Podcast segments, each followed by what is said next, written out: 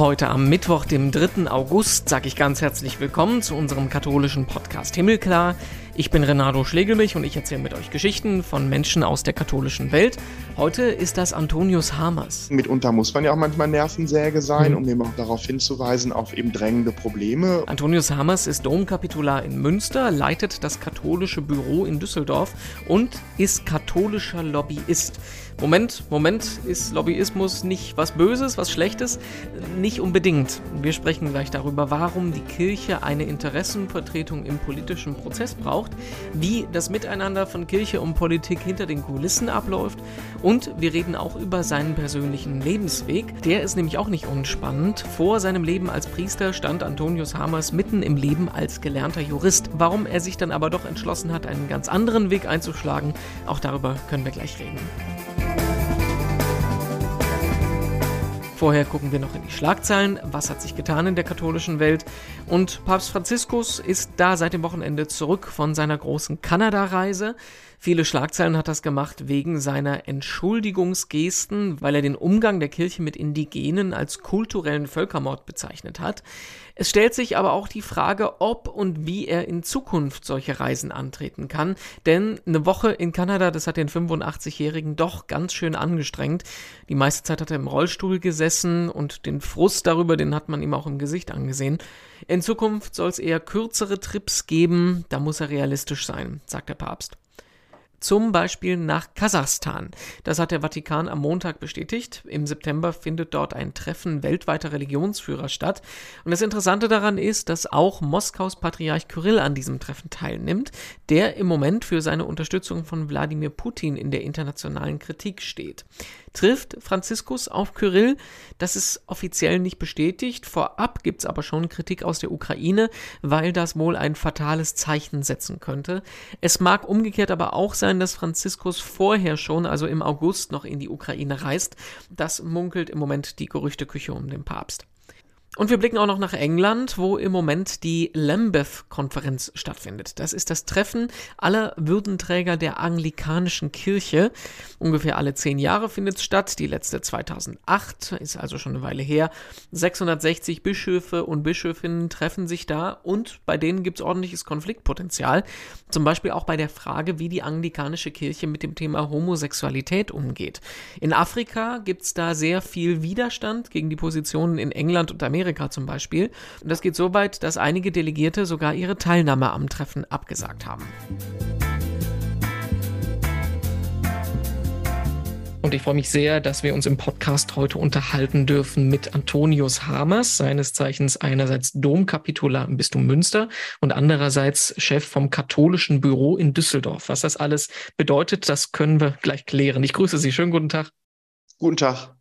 Erstmal ganz allgemein gefragt, ähm, Pandemie, äh, Kriegssituation, es ist ja nicht unbedingt die einfachste Zeit im Moment. Wie, wie fühlen Sie sich? Wie geht es Ihnen gerade? Mir geht es persönlich gut. Gleichzeitig beschäftigen mich natürlich genau die Fragen, die Sie gerade genannt haben, wobei insbesondere die Frage eben des Ukraine-Krieges und alles, was damit zusammenhängt, das beschäftigt mich natürlich schon sehr. Und ähm, ich äh, versuche da einen realistischen Blick drauf zu haben, insbesondere eben auch auf die Situation jetzt zum Beispiel zum Herbst hin, die uns noch ins Haus stehen kann. Ähm, aber ähm, das ist jetzt nicht etwa so, dass mich das jetzt so belastet, dass mich das also jetzt persönlich irgendwie, ähm, ja, also dass es mir deswegen persönlich jetzt schlecht ginge. Das ist nicht der Fall. Sie haben einen spannenden Lebenslauf, weil Sie auch ähm, relativ spät erst äh, zum Priesteramt gefunden haben und vorher eine ganz andere Ausbildung gemacht haben. Aber bevor wir über das alles sprechen, will ich, glaube ich, die Frage stellen, die eigentlich auf den Nägeln brennt, sobald man liest, dass Sie fürs katholische Büro arbeiten. Also ja die Stitch Schnittstelle zwischen Politik und äh, Kirche in Nordrhein-Westfalen. Ähm, ganz direkt gefragt, sind Sie ein Lobbyist? Ich sage immer Interessenvertreter. Mhm. Ähm, aber langläufig natürlich Lobbyist. Also ich muss da jedes Mal dran denken, wenn ich hier in, dem Land, in den Landtag in die sogenannte Bürgerhalle komme. Die Lobby ist ja aus dem Griechischen eben diese Wandelhalle, die eigentlich vor dem Parlament ist. Und hier in äh, Düsseldorf im Landtag haben wir eine sehr, sehr schöne Bürgerhalle äh, im Eingangsbereich äh, des Landtages. Und wenn der Landtag so richtig unter Volllast arbeitet, sprich wenn das Plenum tagt, einmal im Monat, dann ist diese Bürgerhalle unter normalen Umständen natürlich voll mit Leuten, die sich da begegnen begegnen, die Gespräche führen. Und ähm, ich muss gestehen, dass ich das also ausgesprochen gerne mache, dann auch da zu sein möglichst mit vielen Leuten zu sprechen und äh, Menschen zu begegnen. Und äh, wenn Sie das so sehen, dann bin ich also auch äh, mit Herz und Seele Lobbyist. Aber die Intention dahinter ist ja klar, ne? ähm, dass ähm, Interessenvertretung ja nicht unbedingt was positiv Gesehenes ist. Also ähm, muss man Angst vor ihnen haben, dass sie äh, versuchen, die Gesetze der Politik zu beeinflussen oder äh, betrachten sie sich da auf einer äh, komplett anderen Ebene? Da müssen Sie natürlich die fragen, mit denen ich spreche, ob sie mhm. Angst vor mir haben, aber ich habe nicht den Eindruck. Aber es ist ja so, wir sind in einer parlamentarischen Demokratie ähm, und in einer offenen Gesellschaft hat natürlich jeder die Möglichkeit, ähm, seine Interessen in den politischen Prozess mit einzubringen. Und ähm, genauso wie es andere gesellschaftliche Gruppen gibt, die Interessen haben, die versuchen eben auch die Interessen wiederum der Menschen ähm, zu bündeln und voranzubringen, die zu dieser gesellschaftlichen Gruppe gehören, so haben selbstverständlich auch wir als Kirche ähm, die Möglichkeit und eben auch das Recht in einer solchen Gesellschaft, unsere Interessen zu formulieren, vorzutragen. Und es geht ja nicht darum, dass ich mit dem Geldkoffer rumlaufe, die Leute hm. erpresse oder die Leute irgendwie auf diese Weise versuche, geschmeidig zu machen, sondern es geht um die Kraft Kraft des Argumentes. Ich und nicht nur ich alleine, sondern unser Büro, wir sind zu sechs Leuten insgesamt. Wir sind natürlich darauf angewiesen, dass wir mit unseren Argumenten überzeugen können, dass wir die Expertise, die einmal wir hier im Büro haben, die aber vor allem halt eben auch in den fünf Bistümern, sprich insbesondere in den Generalvikariaten sitzt, diese Expertise mit einzubringen und Menschen dann auf diese Weise im besten Sinne des Wortes von unseren Positionen überzeugen. Und das können wir natürlich gerade in den Bereichen gut, in denen wir selber auch viel viele Einrichtungen haben. Also nehmen Sie jetzt im, äh, im Kita-Bereich, nehmen Sie im Schulbereich, aber eben auch im Denkmalschutzbereich, im sozialen Bereich, in bei Krankenhäusern und, und, und. Das sind alles Bereiche, wo wir als Kirche nach wie vor sehr präsent sind und wo wir sehr viel Expertise einfach haben. Und diese Expertise bringen wir in den politischen Prozess mit ein. Das ist unsere Form der Interessenvertretung. Mir sagte vor kurzem jemand, äh, der Unterschied ist, dass andere Lobbyisten ähm, für ein Unternehmen sprechen, dafür sprechen, eigenen Gewinn zu machen, aber dass es doch bei der kirchlichen Interessenvertretung geht, ähm, Werte in den Mittelpunkt zu stellen, zu kümmern, dass äh, sich darum zu kümmern, dass die kirchlichen Werte betrachtet werden. Würden Sie da mitgehen? Ist das, trifft das so? Naja, sowohl als auch. Also wie gesagt, es geht natürlich darum, dass wir äh, von der Politik einfordern, dass unsere Einrichtungen ähm, ihre Arbeit gut machen können und äh, dass da der gesetzliche Rahmen so gesetzt wird. Also jetzt für unsere Einrichtungen und damit natürlich für die Menschen, die diese Einrichtungen nutzen oder die in diesen Einrichtungen arbeiten. Darüber hinaus setzen wir uns aber selbstverständlich auch für die Leute ein, die selber keine Interessenvertretung haben, die keine Lobby haben. Also nehmen Sie zum Beispiel in der ganzen Diskussion äh, um, äh, um Zuzug von Flüchtlingen, um Migration mhm. und Integration. Selbstverständlich gehen wir da aus unserem ja aus unserem Selbstverständnis heraus, aus unserer Sorge für den anderen und aus unserem, aus unserer Grundlage ähm, des christlichen Menschenbildes, in dem wir, in, in dem uns eben äh, äh, Gott begegnet, der Abbild Gottes ist, der selbstverständlich setzen wir uns auch auf diese Weise dann ein für Menschen, die ansonsten keine Interessenvertretung haben. Und da sind wir dann bei dem, was Sie gesagt haben, aus unserem eigenen Wertefundament heraus sind wir nicht nur Lobbyisten oder Interessenvertreter in eigener Sache, sondern wir bemühen uns immer um den Menschen und, wie wir sagen, um das Gemeinwohl, also um das allgemeine Wohl der Gesellschaft und des Staates. Auch dafür treten wir ein, auch dafür setzen wir uns ein und auch da gilt es, die Interessen zu vertreten und auch da treten wir auf. Mir ist klar, dass man das jetzt nicht über einen Kamm scheren kann, aber ich frage trotzdem mal, wie kommt das denn auf der politischen Seite an? Nehmen die das an? Das ist wichtig, dass da jemand ist, der äh, eben genau diese Interessen vertritt? Oder rollen die eher mit den Augen und sagen, jetzt kommt wieder der Kirchenfuzzi? Sowohl als auch.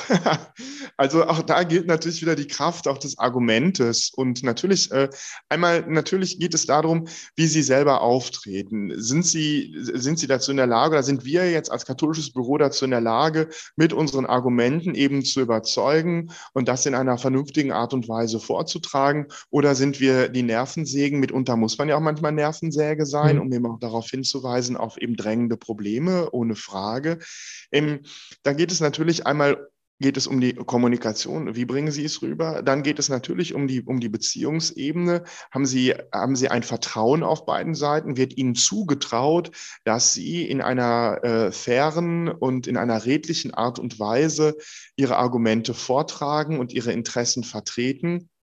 Und schließlich und endlich natürlich auch auf der sachlichen Ebene ist das, was Sie vortragen, wirklich nachvollziehbar, ist das begründet und ähm, ist es insofern eben auch äh, plausibel und dann politisch aufgreifbar und umsetzbar. Das sind diese verschiedenen Ebenen, die eine Rolle spielen. Selbstverständlich gibt es Leute, die mich, die mich lieber sehen und es gibt Leute, die mich weniger gerne sehen. Das ist, äh, hängt sicherlich einfach damit zusammen, dass, äh, dass es immer, wo Menschen unterwegs sind, auch menschelt.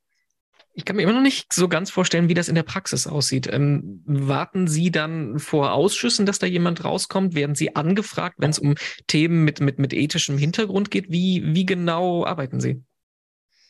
Das Wichtigste ist, die einzelnen politischen Prozesse zu beobachten, zu schauen, also wo stehen politische Entscheidungen an, insbesondere wo sind, äh, wo ist Gesetzgebungsverfahren an, äh, wo, wo steht Gesetzgebungsverfahren an, wo sollen bestimmte Gesetze geändert werden? Oder gibt es von uns aus das Signal, dass wir feststellen im Verein eben mit den Leuten aus den Bistümern von der operativen Ebene, dass wir da Änderungsbedarf sehen. Und dann schauen wir, wo gibt es Änderungsbedarf, beziehungsweise wo gibt es Handlungsbedarf, wo gibt es die Möglichkeit, sich in einen politischen Prozess einzuschalten, zum Beispiel in ein Gesetzgebungsverfahren, wo wir auch offiziell angefragt werden wenn es Gesetze sind, die uns beziehungsweise unsere Einrichtung angehen, aber auch im Vorfeld schon zu schauen, wo könnten denn sich Gesetzesänderungen ergeben. Und dann muss man eben schauen, müssen wir ganz genau hinschauen, wer sind die entsprechenden Ansprechpartner. Und die Ansprechpartner finden wir sowohl in der Legislative, also sprich im Landtag, wie in der Exekutive, sprich bei der Regierung beziehungsweise in der Ministerialverwaltung. Und dann müssen wir eben, dafür muss man eben viele Leute kennen, äh, muss genau wissen, wer ist für welchen Bereich zuständig. Und da muss man die Leute ansprechen. Dafür muss man natürlich auch vorher nach Möglichkeit schon zu den Leuten irgendwie Kontakt gehabt haben, irgendwie ein persönliches Verhältnis aufgebaut haben, um dann eben dort unsere einzelnen Forderungen zu platzieren. Also nehmen Sie ein Beispiel oder als Beispiel. In der letzten Legislaturperiode ist das Denkmalschutzgesetz geändert worden. Das war ein relativ langer Prozess. Der Denkmalschutz ist für uns als Kirche ein ganz, ganz wichtiger Bereich, weil wir als Institution ähm, bekanntlich sehr, sehr viele Denkmäler besitzen. So, also insofern eine wichtige Materie für uns. Und dann guckt man einmal, gucken wir einmal, wer sind die Ansprechpartner für uns in den fünf Bistümern? Also die Baufachleute, die Denkmalschutzleute, die sowieso schon hier bei uns in einem Gremium zusammenkommen. Dann stimmen wir uns mit der evangelischen Seite ab, weil die evangelische Kirche natürlich auch eine wichtige Denkmaleigentümerin ist und ähnliche Interessen hat. Und dann schaut man, wer ist im Ministerium, sind da die Ansprechpartner, natürlich die Ministerin, der Staatssekretär, aber auch auf der Arbeitsebene.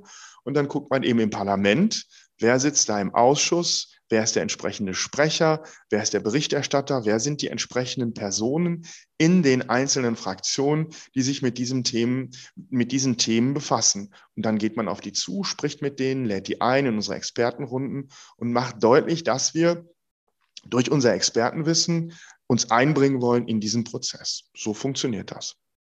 Wie sieht's von der anderen Seite aus? Jetzt haben wir auf die, ähm, den Kontakt zur Politik geguckt. Wie, also Sie vertreten ja die fünf NRW-Bistümer von katholischer Seite. Ähm, kommen die dann auch mit Anfragen an Sie ran oder wie, wie sieht da der Kontakt aus? Klar, kann natürlich auch sein. Es kann natürlich auch sein, dass aus einem Bistum die Initiative kommt und sagt, pass mal auf, wir haben hier äh, das und das Problem festgestellt oder wir haben die und die Frage ist hier bei uns aufgekommen. Könnt ihr euch mal darum kümmern? Kannst du eine Einschätzung dazu geben? Wie siehst du das? Äh, ist, da, ist da politische Handlung, äh, ähm, Handlung erforderlich? Äh, müssen wir da aktiv werden oder müsst ihr da aktiv werden? Dann prüfen wir das, sprechen natürlich mit den anderen Bistümern, äh, holen da die Meinung ein. Wie seht ihr das? Äh, äh, ist das für euch ein wichtiges Thema? Und dann muss eben natürlich immer mit den Experten aus den Bistümern dann überlegt werden, wie wir politisch da klug vorgehen können.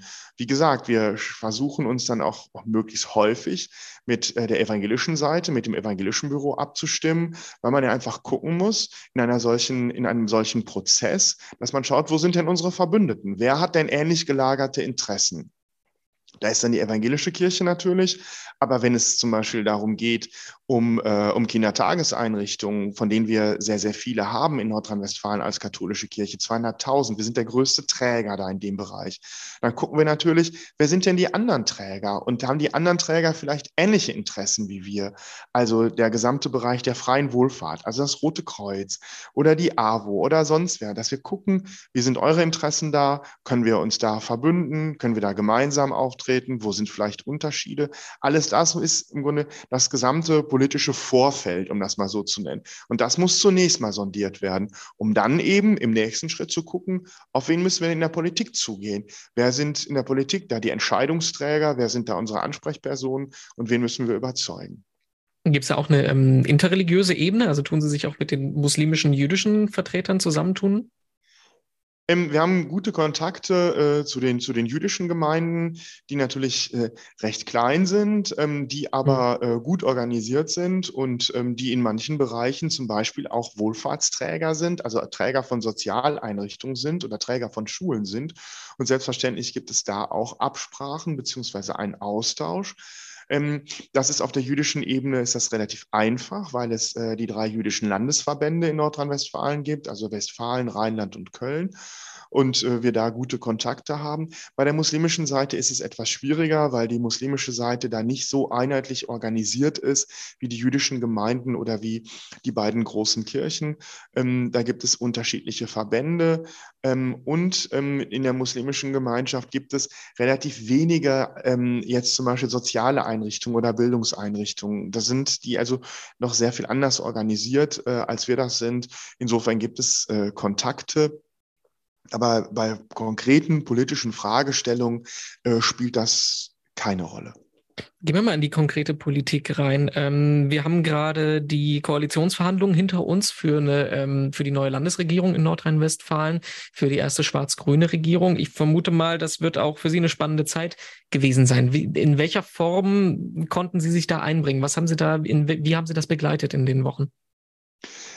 Also wir haben zunächst geschaut, es war wirklich eine sehr spannende Zeit und eine sehr arbeitsreiche Zeit. Wir haben zunächst mal natürlich geschaut, äh, welche Konstellation geht in Verhandlungen. Dann gab es ja zunächst mal die Sondierungsgespräche zwischen CDU und Grünen.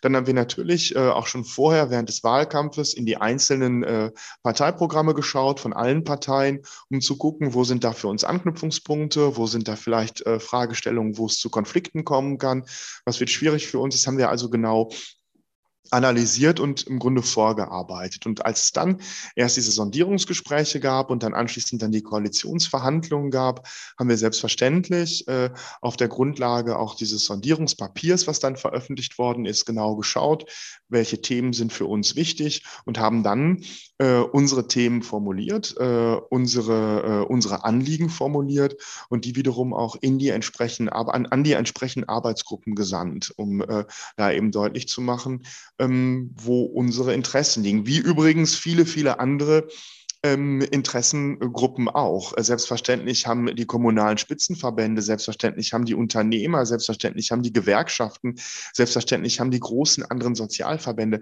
alle genau das Gleiche gemacht. Alle schauen, wo sind die, unsere Themen und wie können wir jetzt schon in der Verhandlung auf unsere Themen und auf unsere Ideen oder auch auf unsere Forderungen hinweisen. Das haben wir getan.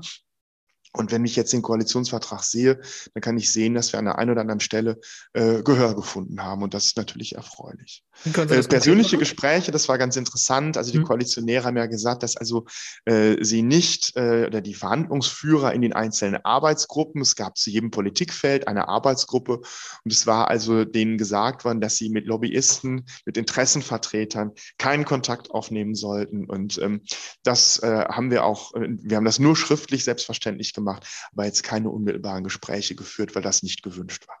Äh, können Sie das konkret machen? Also an welchen Stellen finden Sie sich wieder im äh, Koalitionsvertrag oder wo ist es schwierig gewesen?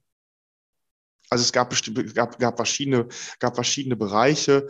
Also es gab äh, im, im, im, im Kita-Bereich im, äh, und, und, vor allem auch im Schulbereich, äh, das, das, das sind für uns sehr, sehr wichtige Bereiche und ähm, da haben wir eben äh, vorher entsprechend geschrieben. Und wie gesagt, ich kann, möchte da jetzt nicht auf die Details eingehen, mhm. das wäre jetzt indiskret, äh, aber wir sind da ganz zufrieden, wie das gelaufen ist. Lassen wir uns mal auf Sie als Person und Ihren Lebenslauf gucken, weil das ist eigentlich, glaube ich, auch ziemlich ungewöhnlich für jemanden in so einer Position, weil Sie nicht von vornherein ähm, geistliche Karriere eingeschlagen haben, sondern äh, gelernter Jurist sind, auch mit Staatsexamen und allem drum und dran. Und dann erst später sich entschieden haben, ähm, zur, zur, zur, ins Priesterseminar zu gehen, Berufungen zu verfolgen. Wie, was steckt da für eine Geschichte dahinter? Was, was waren die Beweggründe bei Ihnen? Ein wirklich längerer Prozess, ja, deswegen bin ich auch etwas älter darüber geworden. Ähm, also äh, ich, äh, äh ich komme aus einem, einem Dorf im Sauerland, äh, im katholischen Sauerland, im Kreis Olpe und äh, war also durch meine Familie, aber vor allem auch durch die Kirchengemeinde und durch die Jugendarbeit immer sehr kirchlich geprägt und sehr kirchlich engagiert. Das hat mich also immer fasziniert, das hat mich immer beschäftigt, sowohl der Glaube wie auch dann der gelebte Glaube, jetzt äh, in Form von, von Arbeit mit Kindern und Jugendlichen. Und ähm, das hat mich also auch während meines Studiums begleitet. Äh, aber als ich Abitur gemacht habe, 1989, äh, sah, meine, sah mein Lebensplan oder äh, ja, mein Lebensentwurf völlig anders aus. Da war also mein Ziel, ähm, ja, Jura zu studieren, Jurist zu werden, zu heiraten und eine Familie zu gründen. Und äh, im Laufe äh, der Jahre mich eben die Frage, die Frage meines Glaubens und die Frage nach Gott und die Frage, welche Rolle das wiederum in meinem Leben spielen soll, äh, immer stärker beschäftigt. Und ähm, äh, und ich habe dann, wie alle Menschen, die auf der Suche sind nach dem Sinn des Lebens oder beziehungsweise danach, ihre, ihr Leben sinnvoll zu gestalten, ihrem Leben einen Sinn zu geben, bin ich eben zu dem Entschluss gekommen, dass es für mich ganz persönlich, ganz subjektiv ähm, so ist, dass ich also gerne Theologie studieren möchte und Priester werden möchte. Und das habe ich dann 2001 dann umgesetzt äh, und habe also 2001 dann mit dem Theologiestudium begonnen äh, habe zum, zum damaligen Zeitpunkt gearbeitet beim Bundesverband der deutschen Industrie, dem, dem größten Industrieinteressenverband in der Bundesrepublik, zuletzt in Berlin, und habe dann äh, da gekündigt und habe in Münster das Studium der Theologie aufgenommen. Das klingt jetzt eigentlich ganz simpel, von geistiger Suche zu sprechen, aber ich vermute mal, das ist ja auch eine ziemliche Überwindung, so, ein, so, ein, so einen Schritt zu gehen, wenn man quasi die Karriere sich schon aufgebaut hat. Ne? Ja, also das, äh, wie gesagt, deswegen hat es auch etwas länger gedauert. Ich habe das mir sehr reiflich überlegt und ähm, bin dann eben auch natürlich auch mit der Hilfe von geistlicher Begleitung zu dem Entschluss gekommen, das so zu machen. Ich habe das Gott sei Dank an keiner Stelle bislang bereuen müssen. Ganz im Gegenteil, ich bin jeden Tag froh darüber, dass ich das so gemacht habe. Bin jeden Tag froh darüber, dass ich ähm, ja, als Priester und auch in dieser Aufgabe, in der ich jetzt bin, arbeiten darf und ähm, bin da also nach wie vor sehr erfüllt von und sehr froh drüber, dass ich das so machen kann und habe sicherlich auch viel Glück gehabt und viele Chancen einfach bekommen. Und äh, insofern äh, bin ich, ja, bin ich sehr dankbar dafür, dass das, dass das, dass das so gelaufen ist, wie es gelaufen ist. Und ich muss auch sagen, dass ich also auch von Anbeginn äh, als ich den Entschluss dann gefasst habe, Theologie zu studieren, auch äh, sehr viel Unterstützung bekommen habe. Also jetzt ideelle Unterstützung und äh, Hilfe, diesen Weg auch wirklich gehen zu können. Denken Sie denn, Sie gehen an Ihre priesterlichen Aufgaben anders ran, weil Sie eine andere Welt kennen, weil Sie wissen, wie ähm, der, das alltägliche Leben in der säkularen Welt aussieht? Ja, ich hoffe ja mal, dass das jeder, dass das jeder andere Mitbruder auch, äh, auch tut und auch kann. Denn ich meine, in dieser, der, der, der säkularen Welt begegne ich ja auch äh, in jedem Dorf, in jeder Pfarrei, in jeder mhm. Stadt. Aber also nicht aus eigener Erfahrung. Die, bitte? Aber nicht aus eigener Erfahrung.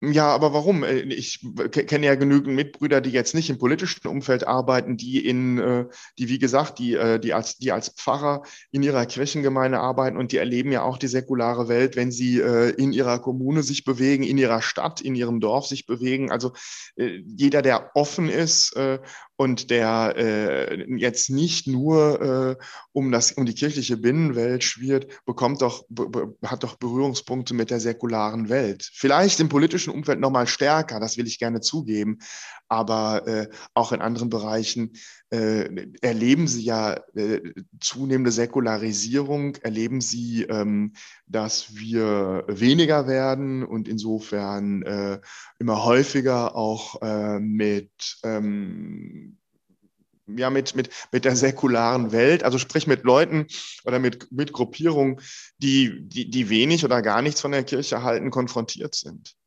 Also in Nordrhein-Westfalen wahrscheinlich auch noch fast in einer Ausnahmesituation mit der ähm, Stärke, die die Kirche gesellschaftlich noch hat. Ich habe es jetzt nicht auf dem Zettel, aber ich glaube, seit 2014 sind Sie im katholischen Büro. Hat sich denn ähm, im politischen Kontext der Stand der Kirche in der Zeit schon verändert? Also es ist natürlich schon ein, ein, ein Prozess ohne Frage. In diesen acht Jahren hat sich innerkirchlich sehr viel verändert und natürlich auch hat sich unsere, unsere gesellschaftliche Rolle weiter verändert. Sie haben es gerade angesprochen, natürlich sind wir nach wie vor äh, auch durch unsere zahlreichen Einrichtungen eine, eine große Gesellschaft, eine große gesellschaftliche Gruppe. Äh, äh, gut sechs Millionen äh, Menschen in Nordrhein-Westfalen sind nach wie vor Mitglied der katholischen Kirche, auch wenn das in den letzten Jahren fast um schon um, um, ja, um viele hunderttausend zurückgegangen ist, ohne Frage. Ähm, aber wir sind nach wie vor die größte gesellschaftliche Gruppe in diesem Land. Ja, muss auch ab und zu der politischen, ihrem politischen Raum mal daran erinnern, dass es nach wie vor in Nordrhein-Westfalen mehr Katholiken gibt als in absoluten Zahlen Zahlen CDU und Grüne gewählt haben bei der letzten, bei der letzten äh, Landtagswahl. Ähm, deswegen muss man jetzt nicht da auftreten wie Graf Koks von der Halde, sondern natürlich ist auch da Demut äh, gefragt angesichts unserer insgesamten Situation, anges äh, angesichts eben auch der großen Versäumnisse und der großen Versagen innerhalb der Kirche und auch angesichts der Tatsache, dass uns die Menschen im Moment in Scharen davonlaufen. Ähm, nur muss man ab und zu nochmal auch daran erinnern, also wir sind eine große gesellschaftliche Größe und das sagen wir jetzt nicht, um jetzt äh, aufzutrumpfen, sondern auch darauf hinzuweisen, wenn eine so große gesellschaftliche Gruppe wie wir als Kirche in eine so schwierige Situation kommt, in eine solche Schieflage kommt, in der wir jetzt sind, ohne Frage selbst verschuldet, dann hat das natürlich Auswirkungen auf die Gesellschaft insgesamt. Ja, also alleine, wenn Sie alleine überlegen, wie viele, wie viele äh, Einrichtungen wir nach wie vor tragen, äh, da ist ja die Frage, wie lange können wir das noch? Wie lange finden wir noch genügend Personal dafür? Wie lange, wie, wie lange haben wir auch die Finanzkraft, das, das zu tun? Also wir stehen da als Kirche und damit eben auch als Gesellschaft vor gigantischen Veränderungen und Herausforderungen. Und ich glaube, das ist noch nicht allen klar, weder innerhalb der Gesellschaft noch innerkirchlich was das in den nächsten zehn Jahren noch für uns bedeutet. Also es wird sich, das wird sich grundlegend verändern. Und ich glaube, das ist vielen Leuten nicht klar. Und ähm, das hat sich in den letzten acht Jahren natürlich schon zum Teil auch angedeutet. Ähm, aber das wird sich nochmal sehr, sehr, das wird sich nochmal sehr viel stärker beschleunigen. Davon bin ich ziemlich überzeugt. Was erwarten Sie da? Machen Sie das mal, lassen Sie uns mal ein bisschen in die Glaskugel schauen. Also was, was wird konkret passieren? Wie wird sich das weiterentwickeln? Das ist jetzt wirklich der Blick in die, in, in, in, in die Glaskugel. Also wir, wir werden natürlich, also lassen Sie mich etwas anders anfangen. Für mich ist es ganz, ganz wesentlich, dass wir als Kirche Teil der Gesellschaft sind. Das heißt, wir können wichtige Impulse in die Gesellschaft hineingeben, nicht zuletzt natürlich auch durch unsere Einrichtungen, denn wir erreichen in unseren Einrichtungen, jetzt nehmen Sie unsere Bildungseinrichtungen, aber nehmen Sie auch Krankenhäuser oder nehmen Sie andere soziale Einrichtungen wie Altenheime etc.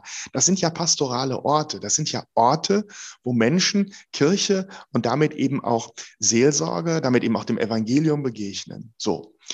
In, in unseren Kirchen erleben wir gerade, dass das immer weniger der Fall ist. Sicherlich hat auch nochmal jetzt die, die, die Pandemie da als Beschleuniger, als Katalysator, als Beschleuniger, wie auch immer man das nennen will, ähm, gedient oder dafür gesorgt. Ähm, unsere, die, die, die, die, äh, die Zahlen der Kirchenbesucher sind ja nochmal rasant nach unten gegangen. Und ähm, sodass wir gucken müssen, wo erleben Menschen denn in der Gesellschaft noch Kirche? Wo begegnen die eigentlich Kirche oder uns als Kirche und dem Evangelium, unserer Botschaft? Es geht ja um die Botschaft, es geht ja nicht um uns als Institution. So, das, das erreichen wir im Moment noch durch, durch, unsere, durch unsere Einrichtung, so dass wir Impulse in die Gesellschaft senden können. Aber ganz, ganz wichtig ist es natürlich auch, dass wir Impulse aus der Gesellschaft, aus der Wissenschaft eben auch empfangen. Das ist ja das Faszinierende am Zweiten Vatikanum gewesen, dass da nochmal deutlich gesagt worden ist, dass es ganz, ganz wichtig ist für uns als Kirche, auch für die Weiterent für, die, für unsere Weiterentwicklung, für unsere, für unsere Verkündigung des Glaubens, dass wir wiederum Impulse aus Gesellschaft und Wissenschaft empfangen. Und deswegen ist es ganz, ganz wichtig, natürlich an den Stellen, ähm, wo die, die, die gesellschaftsrelevant sind, im Bildungsbereich, in den Hochschulen, äh, im sozialen Bereich, da auch präsent zu sein, dass dieser Austausch wirklich stattfinden kann. Und da müssen wir sehr genau hinschauen, wo können wir das zukünftig noch? Wo wollen wir da unsere Schwerpunkte setzen und wo wollen wir auch zukünftig auch, auch noch Personal und damit eben auch Geld investieren? Wir sind nach wie vor sehr, sehr konzentriert auf die Fläche, auf die Pfarrseelsorge. Ich fürchte nur, dass äh, ja, dass das, ich fürchte, dass das zu einseitig ist und dass es viel wichtiger ist oder auch wichtig ist zu schauen, wo wir eben an solchen gesellschaftsrelevanten Knotenpunkten oder Schnittstellen ähm, präsent sein können, in der Sonderseelsorge, in solchen Einrichtungen, wie ich sie genannt habe. Ich glaube, dass das ist die große Herausforderung, da zu schauen, wie wir weiterhin gesellschaftliche Relevanz behalten können und Präsenz behalten können. Und das, glaube ich, ist noch nicht allen wirklich klar. Und ich glaube, eine große Rolle spielt auch die Geisteshaltung, ne? Also mit welcher, mit welcher, mit welchem Selbstverständnis man rangeht. Äh, weil gerade mit der ganzen Kritik, die wir haben rund um äh, Missbrauch, fehlha fehlerhafte Aufarbeitung spielt, glaube ich, erwarten sich die Leute auch, also nicht diese Selbstverständlichkeit, eine gewisse Demut von Kirche, ne? Ja, absolut. Und viele Leute können natürlich auch bestimmte, auch bestimmte personelle Entwicklungen, also die wir in der Kirche haben, die wir natürlich auch aufgrund unserer, äh, auf, aufgrund unserer hierarchischen Verfassung, aufgrund unserer sakramentalen Verfassung so haben, dass wir nicht in der gleichen Art und Weise funktionieren jetzt wie ein, wie ein politisches Gemeinwesen, wie eine Demokratie. Das ist klar. Aber natürlich haben die Leute heute den Anspruch darauf, eben auch mitbestimmen zu können und auch in Personalfragen auch zumindest einen gewissen Einfluss zu haben. Und wenn die Menschen den Eindruck haben, wir sind völlig ohnmächtig, ohnmächtig, also ohne Macht, ohne Einfluss auf personelle Entscheidungen, auf finanzielle Entscheidungen, auf strukturelle Entscheidungen in Bistümern, dann, dann sagen die Leute heutzutage, dann könnt ihr uns mal den Buckel runterrutschen, dann gehen wir eben.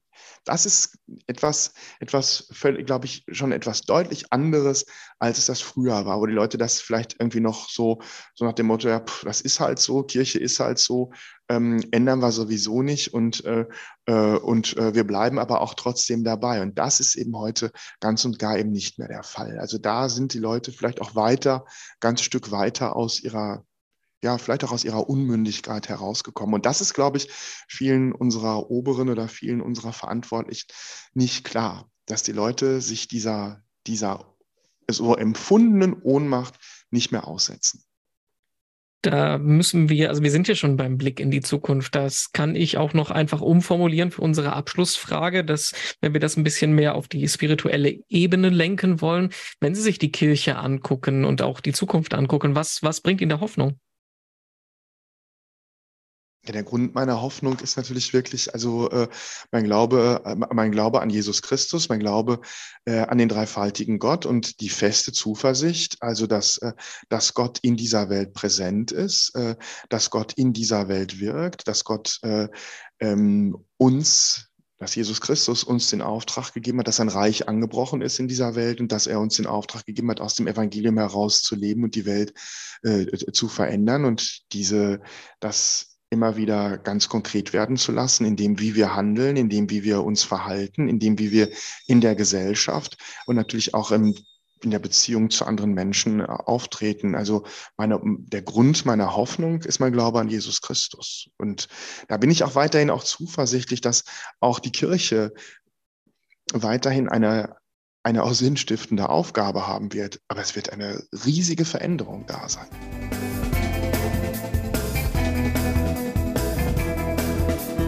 Ja, das war unser Interview heute über Kirche und Politik. Ganz herzlichen Dank an Antonius Hamers.